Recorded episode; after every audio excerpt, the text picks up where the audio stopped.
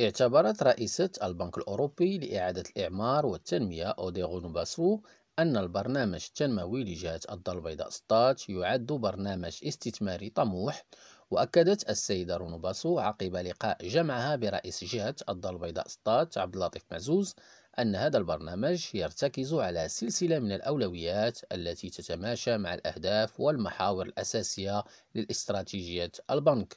وأشارت إلى أن هذا اللقاء الأول لها مع رئيس جهة الدار البيضاء ستة عشر شكل فرصة سانحة لتدارس إمكانيات نسج علاقات تعاون من أجل تحقيق مجموعة من المشاريع ذات الانعكاس الإيجابي على ساكنة الجهة التي تكتسي أهمية كبرى بالنسبة للمملكة. وحسب بلاغ للبنك الأوروبي لإعادة الإعمار والتنمية، فإن البنك عزز حضوره بالمملكة خلال سنة ألفين واثنين وعشرين من خلال استثمارات قدرها ب خمسمائة وثمانية وعشرين مليون أورو. جلال الشواني، ريم راديو الدار البيضاء.